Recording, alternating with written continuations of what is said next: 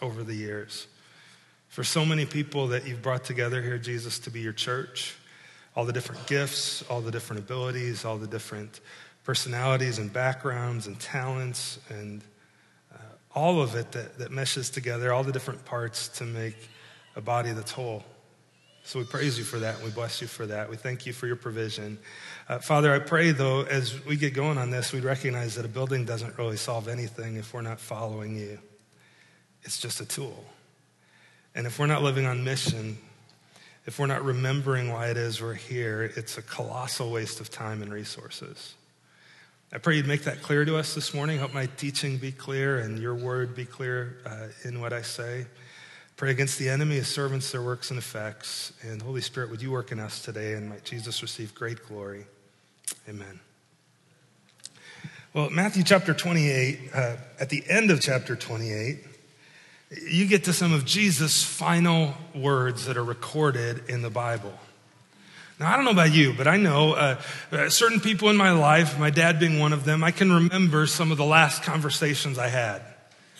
Last words, final words are important, aren't they? And those words that you can remember and that you think about, those they really leave an impact. And Jesus didn't make a mistake by saying and having this recorded as some of the last things that he said. Jesus came and he said to them, verse 18, he said, all authority — that sounds like all authority, would you agree? — in heaven and on earth has been given to me. Go, therefore, and make disciples of all nations, baptizing them in the name of the Father and the Son and the Holy Spirit. Jesus says, go, therefore, in light of his authority. I have all authority, so I'm telling you, go. Go make disciples. He was sending his disciples, and he was sending us. He was sending us to make disciples. This is called the Great Commission. I think I've told you before, though, I kind of like to refer to it as the everyday commission. You know, there's only one time in Scripture where Jesus pre-announces where he's going to show up, and it's this time.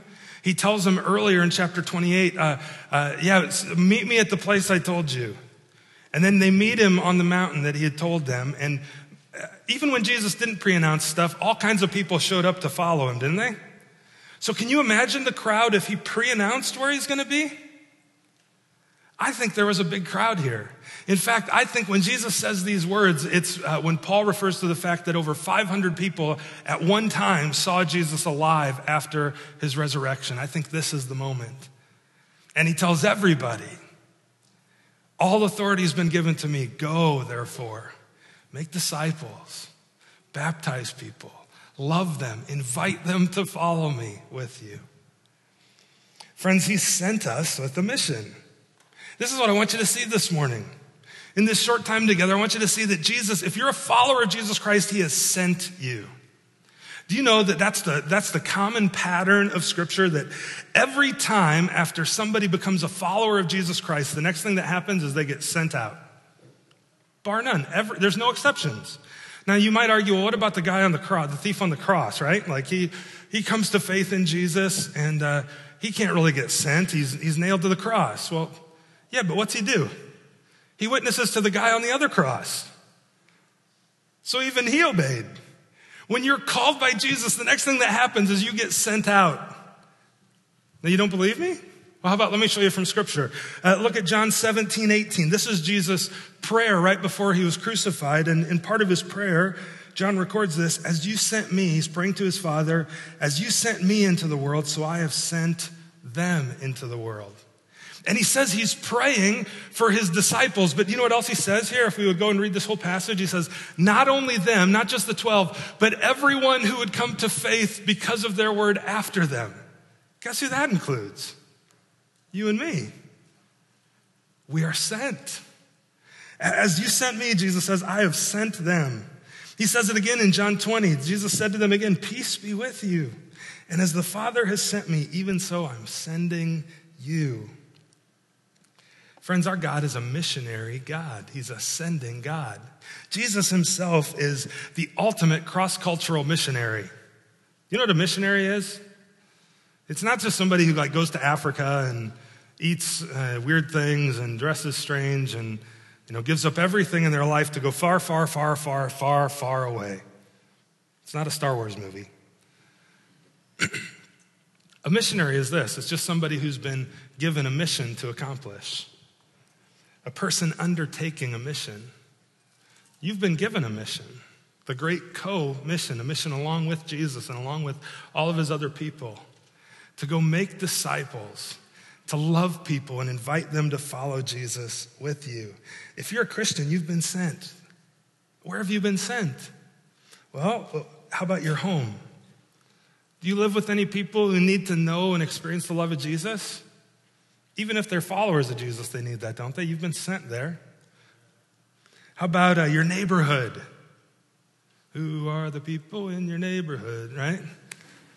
You've been sent there. Like you live in your neighborhood, I live in my neighborhood, and we've got different neighbors that we're sent to reach and to love. How about your career? It's not a mistake that you potentially love what you do and you chose that career. God designed you that way. And he sent you into that career so that you could love people that you rub shoulders with. Wherever you go, Jesus is in control. He's faithful all the time. He knew where you would end up, and he has sent you there. He didn't make a mistake. So what are you sent to do? Well, you're sent to make disciples. Okay, but how?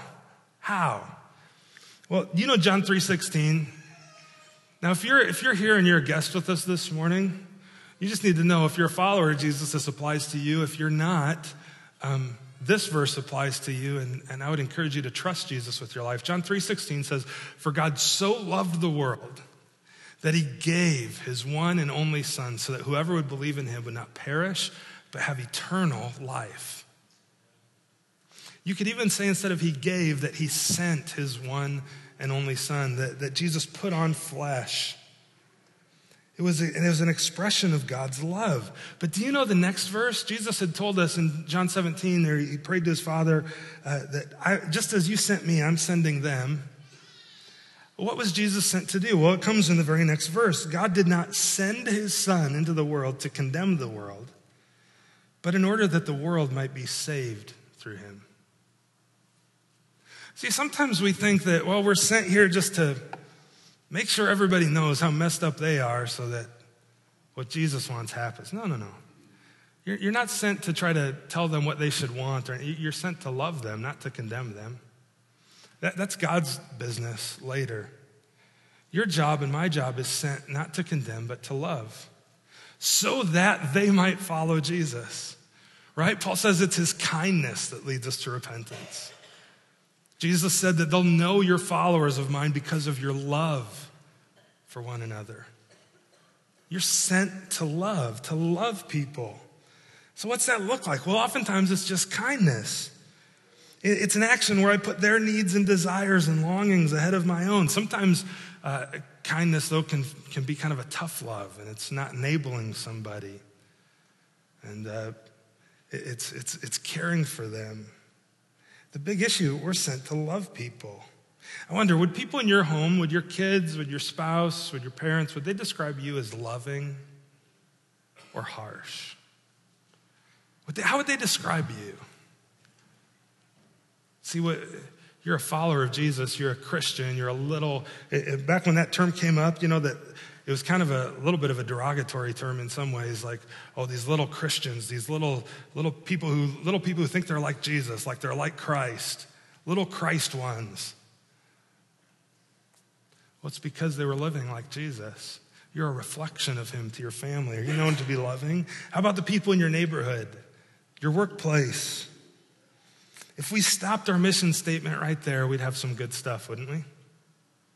Of course, we're also sent, and we're talking about this the next few weeks, to invite them then to follow Jesus with us. But the first step is to love them because they might not respond to the invitation, and you're still called to love them, aren't you? No matter who they are, no matter what they've done.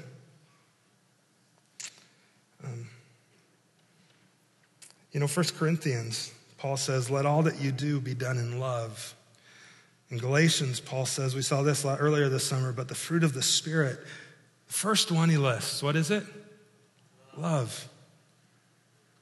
Greater love has no one than this, that someone lay down his life for his friends. That's easy. I can love my friends, right?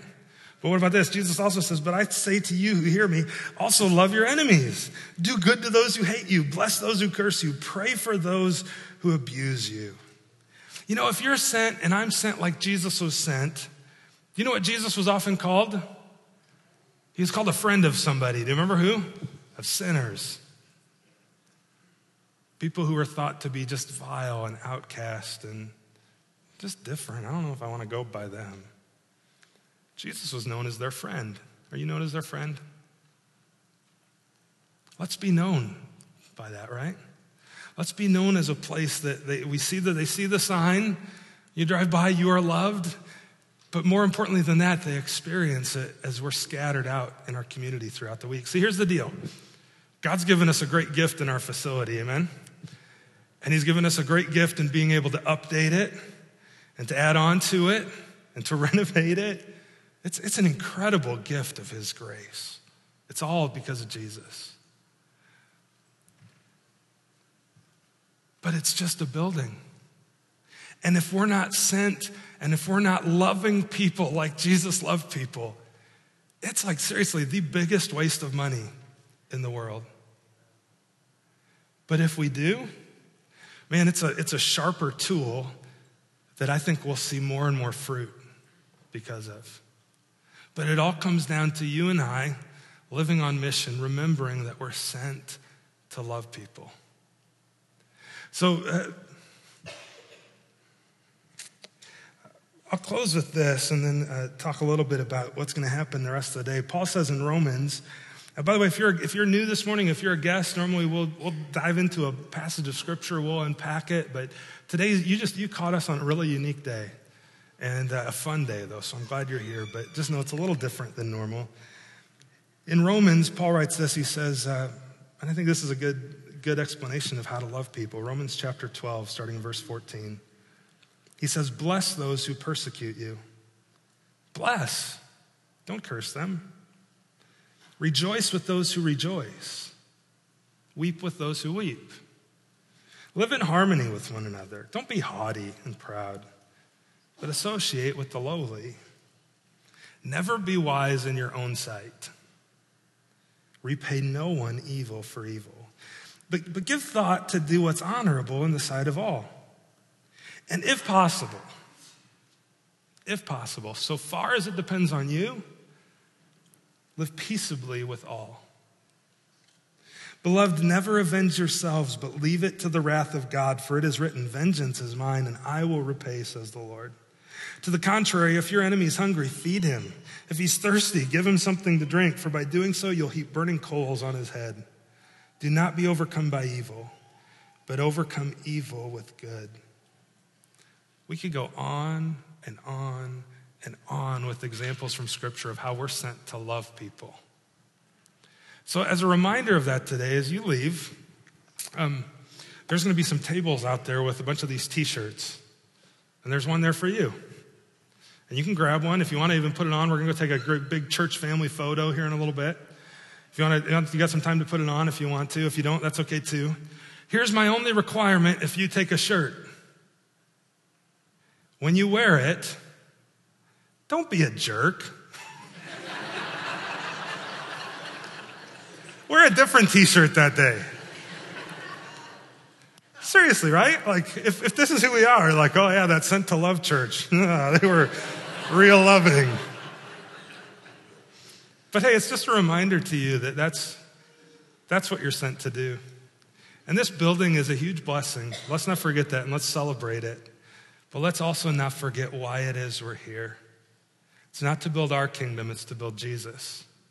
And we're just a small outpost in his kingdom. Amen? So here's what's going to happen the rest of the day. In a little bit, we're going to sing and close our time in here. And then we're going to dismiss. And parents, if you have children in the kids wing, go down and grab them. We want to allow everybody to come outside, including all the workers there. So go get your kids, nursery and kids ministry kids. And in about 15 minutes after we close, we're going to gather up in the corner over here. There'll be some people directing you, but it'll be just to the right of the door as you come out. First thing we're going to do is take a big group picture because we don't trust y'all not running to get in line for food. So we're gonna do the picture first. No, I'm just kidding, but not kidding. So we're gonna take a picture, and then we're gonna have a little groundbreaking ceremony out there. It's not gonna be anything fancy other than to bless the Lord together.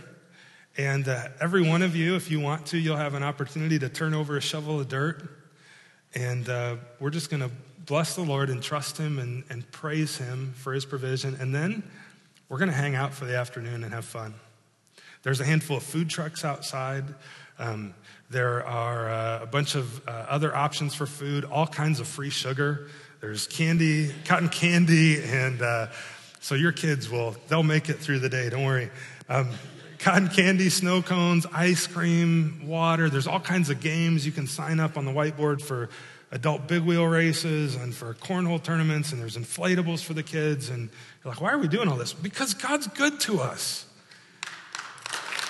right?